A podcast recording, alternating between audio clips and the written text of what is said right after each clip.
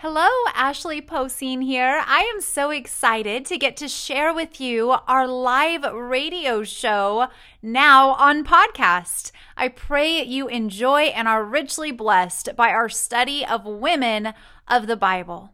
God has no greater joy than to hear that his children are walking in the truth. We are dedicated to letting the truth of God's word lead us. You are listening to One Truth Ministries podcast. Here is your host, Ashley Poseen. She is a woman who also, we talked last week about having those moments of no return. Mary, right now, where we're going to go to today, she is at that place where she has a decision to make. She's either going to step off the ledge with the Lord and she is going to say yes to Him, or she's going to pull back and say, No, thank you. But Mary also, just like Eve, faced a moment of no return where if she were to step off that ledge with the Lord and say yes, there was no going back. Each and every one of us are faced with those moments in our life as well. And I, I, pray that we can learn and be challenged and encouraged by the life of Mary. And so we're going to jump right into this today. We have so much to talk about about her life. And if you were with us last week, you're going to remember this. I just love this woman. Can I just tell you something? She knew what it was to be a woman who let her yes be yes, no matter what. And as we talk about this this week and next week, we're going to see that when she said yes to the Lord, she meant it. And she meant it no matter what came to her when she accepted what God had given her, and as He asks her to step into this calling, it is both a blessing and a burden, unlike anything that we will ever experience. Not one of us have been called to carry the, the Savior of the world, to bring Him into this world, to care for Him, to love Him, and to watch Him suffer and die. There is not one of us before or after Mary that was called with such a calling. And yet, at as young as she was, when she says yes to God, she let her yes be yes. And I want us to really fixate on that because it is quite profound and challenging to us. And so, like we talked about last week, when we first met Mary, she is probably around 12 years old, 12 to 14. She's betrothed to Joseph, who is maybe 18 to 20 years old. So, if you can understand just how heavy this would have been for a young girl, a young woman at this age. Now, Gabriel has just announced to her the calling God is giving her. And we find this in Luke chapter 1, verse 29. That's where we were last week. And it says um, in verse 30, I'm sorry, the angel said to Mary, Do not be afraid. You have found favor with the Lord. You will conceive and give birth to a son, and you are to call him Jesus. He will be great, and he will be called the Son of the Most High. The Lord God will give him the throne of his father David. He will reign over Jacob's descendants forever and his kingdom will never end. Now, remember, we talked about she now responds to Gabriel and she asks him a question, not a question about the validity of what he said, but a question about the methodology, about how this will come to pass. In verse 34, she says, How will this be? Mary asked the angel, Because I am a virgin. And now we're going to hear Gabriel's response to her. In verse 35, he says this the angel answered, The Holy Spirit will come on you, and the power of the Most High will overshadow you. So the Holy One to be born will be called the Son of God. Even Elizabeth, your relative, is going to have a child, even in her old age. And she who was said to be barren is now in her sixth month. For no word from God will ever fail. I want to stop us right there before we hear Mary's response. Did you catch the significance of what Gabriel was telling Mary? He is saying God Himself, the Spirit of God, is going to overshadow you, and He will impregnate you with His Son, Jesus Christ.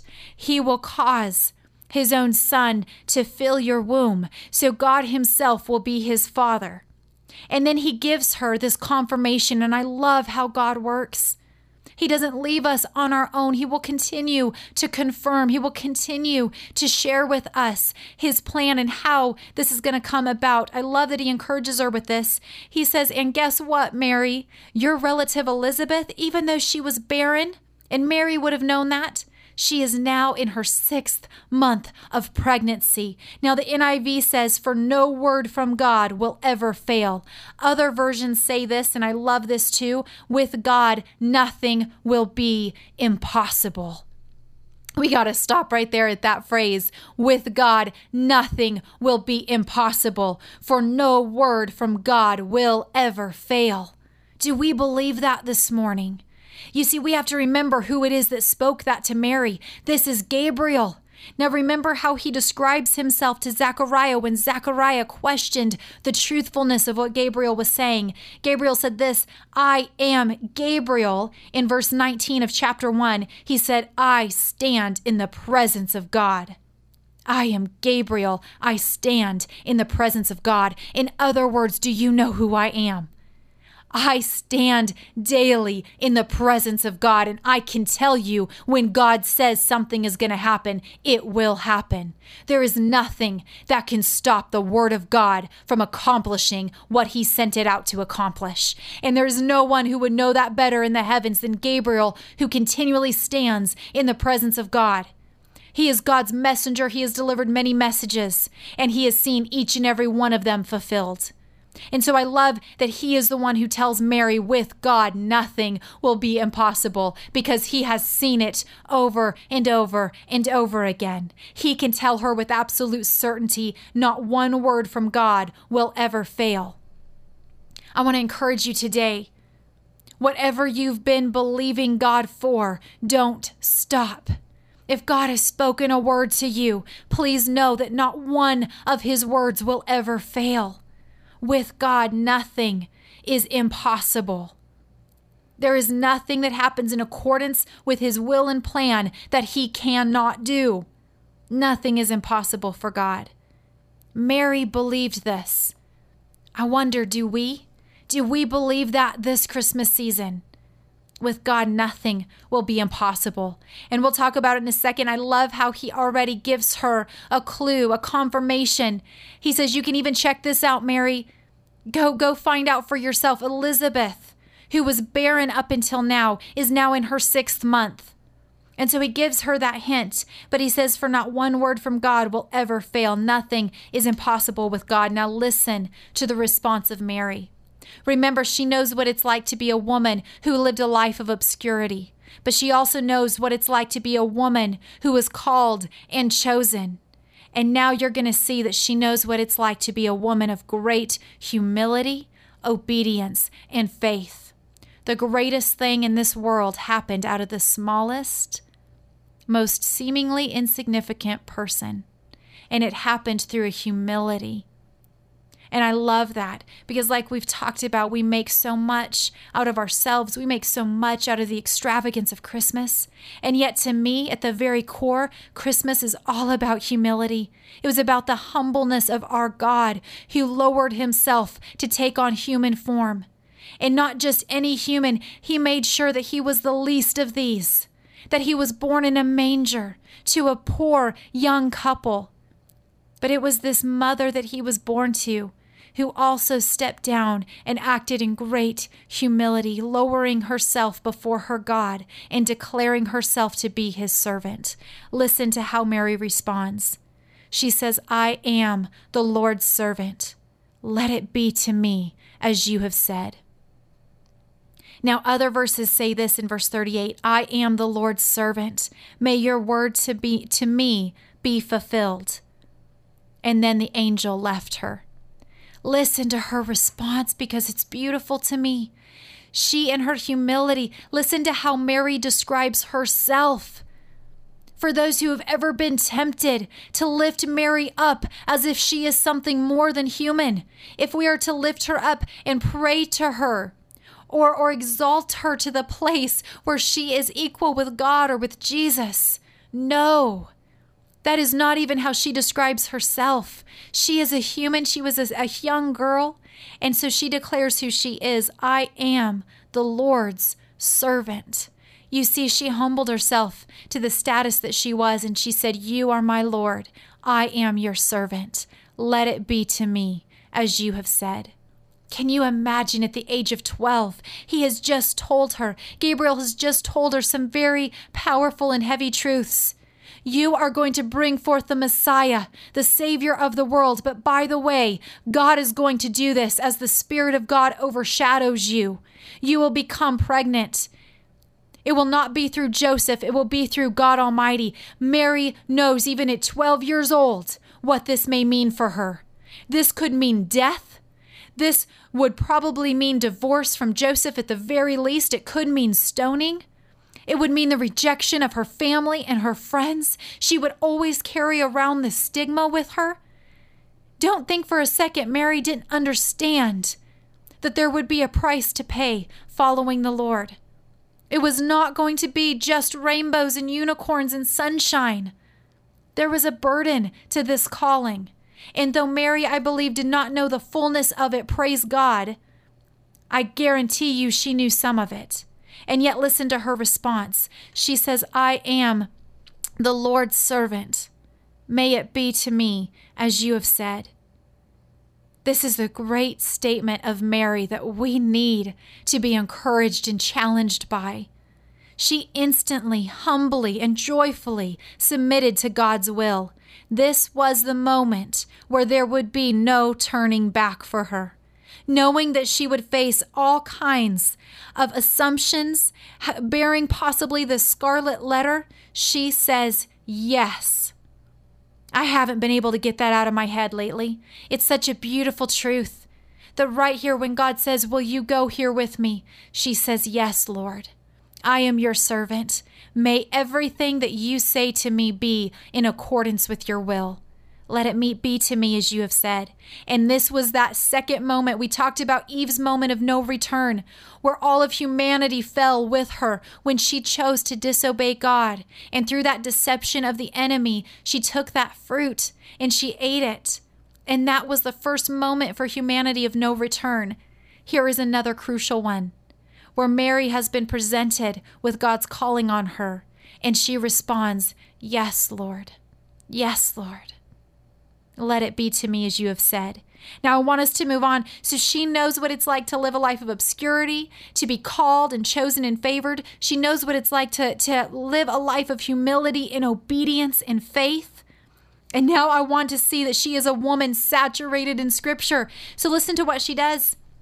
Right at that time, it says in verse 39 Mary got ready and hurried to a town in the hill country of Judea. This was more than likely about a three days walk for her. And so she goes to this hill country of Judea where she entered Zachariah's home and greeted Elizabeth. Now, I want to I want to talk to you about this. She is traveling. Can you imagine? Have you ever had the Lord speak something to your heart? And you you're excited about it at the time you know he's talking to you through his word or through maybe it's through other people or just that still small voice you know God is speaking to you. But as the days pass all of a sudden that doubt can try to come into your mind. Did God really say that? Did he really speak to me? Is he really asking me to do this thing? Mary had about a 3 days journey. Can you imagine all the questions now coming into her?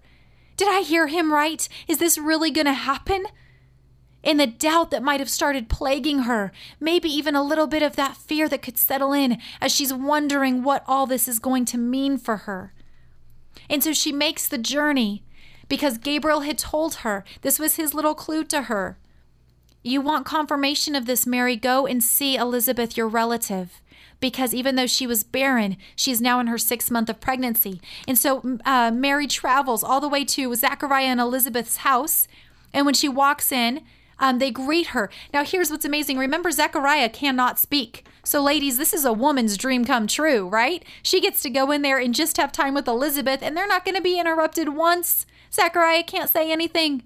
So now Mary and Elizabeth get to talk all they want. And I think that's kind of brilliant. I think that's pretty fun.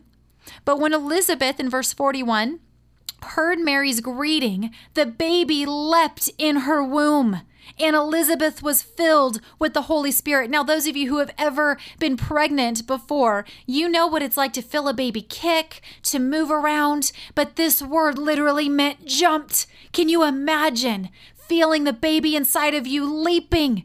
To me, it's almost as if John the Baptist, knowing he is now in the presence of his Savior, which tells you at this time that, that Mary has already conceived, that the Holy Spirit has already come over her. And in the tiniest form, Jesus was already inside of her, because at her greeting, John the Baptist leapt for joy. He was in the presence of his Savior, and it's almost as if, even at this moment, filled with the Holy Spirit, John the Baptist couldn't wait to get out. He's saying, Let me out. Let me go proclaim my Savior. He's here. I know he's here. It's extraordinary what was taking place at that moment. And so Elizabeth, filled with the Holy Spirit, says in a loud voice, she exclaims this Blessed are you among women, and blessed is the child you will bear. But why am I so favored that the mother of my Lord would come to me? Do you hear the humility in all of them? Elizabeth is ecstatic because she knows that Mary is blessed among women because of the child she would bear. And she says, what, Why am I so favored that the mother of my Lord would come to me? And as soon as the sound of your greeting, Mary, reached my ears, the baby in my womb leapt for joy. Blessed is she who has believed that the Lord will fulfill his promise to her. Mary believed instantly. And we see that as she comes now to Elizabeth, the baby inside Elizabeth, John the Baptist, could not help but leap, leap forward for joy. And if we can imagine what that would have felt like to Elizabeth. And now Mary is going to respond. And of course, if you are familiar with this, this is the famous famous Magnificat that, that Mary responds to. It's Mary's song. It's so very similar to the song of Hannah. And after the new year, we are going to be talking about Hannah, so we'll be able to go back and look at that. But I just want you to hear what Mary says. This is amazing to me because every verse that Mary, uh, every verse that I'm going to read here from Luke chapter 1, Mary's song, every single one of those verses comes from Scripture. Every one of them. This is what she says starting in verse 46. And Mary says, My soul glorifies the Lord, and my spirit rejoices in God my Savior, for he has been mindful of the humble state of his servant. From now on, all generations will call me blessed, for the mighty one has done great things for me. Holy is his name. His mercy extends to those who fear him from generation to generation. He has performed mighty deeds with his arm. He has scattered those who are proud in their inmost thoughts. He has brought down rulers from their thrones, but he has lifted up the humble. He has filled the hungry with good things, but he has sent the rich away empty. He has helped his servant Israel, remembering to be merciful to Abraham and to his descendants forever, just as he promised our ancestors and Mary is going to stay with Elizabeth for about three months and then return home. I want us to pay attention to this. If you did not know it, I challenge you to go back to this song in, in the Bible and look up every one of those verses because each one of them is from Old Testament scripture. And I wish I had time to share with you each and every one of them, but it is extraordinary because Mary was a young woman saturated in the Word of God. And this is amazing to me because in this day and age, young girls were not taught Scripture. And yet this one was. It's amazing because rabbis would not take the time to teach women, and young girls were very rarely um, taught scripture. It was considered a waste of time. They didn't waste teaching the word of God to women. And yet, in her family, somewhere, this young lady had picked up so much scripture that at this, her most amazing um, time in her life, at the most profound and miraculous time in her life, look at what comes out of her scripture. The Word of God is what is bubbling up inside of her and comes out in praise and adoration to her Lord. It is extraordinary to me. This young woman was so saturated in the scripture, and it's so important. It's so important because at this huge moment in her life, this is what automatically comes out of Mary. I want to ask us today at the huge moments of our life, during those difficult or extraordinary or big or hard moments in our life, what is it that automatically comes out of us? Is it faith or is it fear? Is it the word of God or is it our own words? Because for Mary, at the most large, at this huge moment in her life, what automatically comes out of her mouth is nothing other than the word of God. And if you notice right away, she continues to declare who she is and who God is. She says that her soul glorifies the Lord, that her spirit rejoices in her God, in her Savior. And it says, For he has been mindful of the humble state of his servant. Listen to Mary. She is saying, I am nothing but a humble servant of God. He is the mighty one who has done great things. Holy is his name. Holy is his name. She continues to point us back to the mighty power of God in his holiness. Never be confused about who, Mary is. If you are, listen to her own words. She was a humble servant of God, a human whom God had favored and chosen and called out, just like he does with each one of us. But I want to ask you in those huge moments of your life, what will automatically come out of your mouth? For Mary, she was so saturated in the scripture that what came out of her at this huge moment was the word of God. And it was so exciting. It is so blessed. It's such a blessing for us to hear that from her. And I want us to think about this because um, my husband's in the medical field, and I often read some of the medical journals he has. And I was astounded a while back to find out that we actually have these neurons that they call, in layman's terms, scrubbing neurons. And here's what's amazing to me you see, when we go to bed every night, you may or may not have known this, but when we go to bed every night, our brain is actively at work trying to decide what it is that it's going to um, uh, put into our memory banks and what is going what it's going to allow to leave our memories.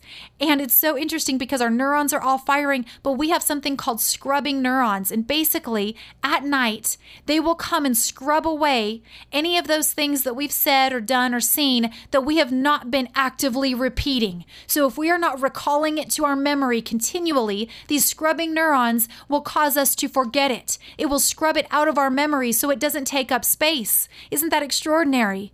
You see, the more that we recount certain instances or words, if we recall it often, then our memories will automatically put it in to our long term memory. If we are not recalling it often, it will scrub it out and delete it from our memories.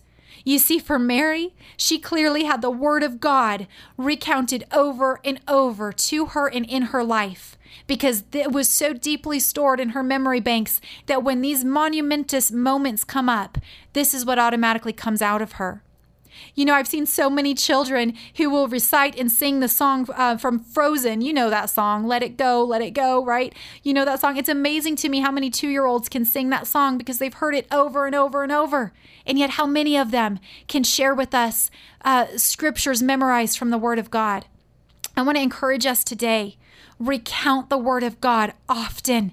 You see, if we don't go back to it, if we don't recall it, if we don't spend time in it, our own brains will delete it from our memory.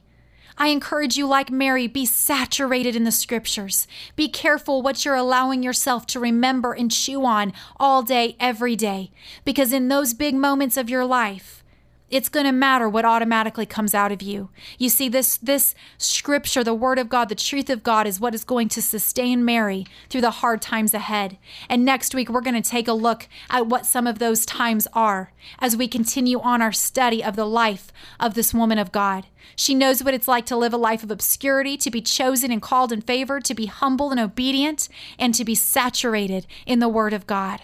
I pray that we are challenged to follow in her footsteps and take the word of God into our memories and deeply into our hearts. May we recount it often so it automatically comes out of us. Amen. I'm so excited to join you next week um, on One Truth. Thank you. Bye.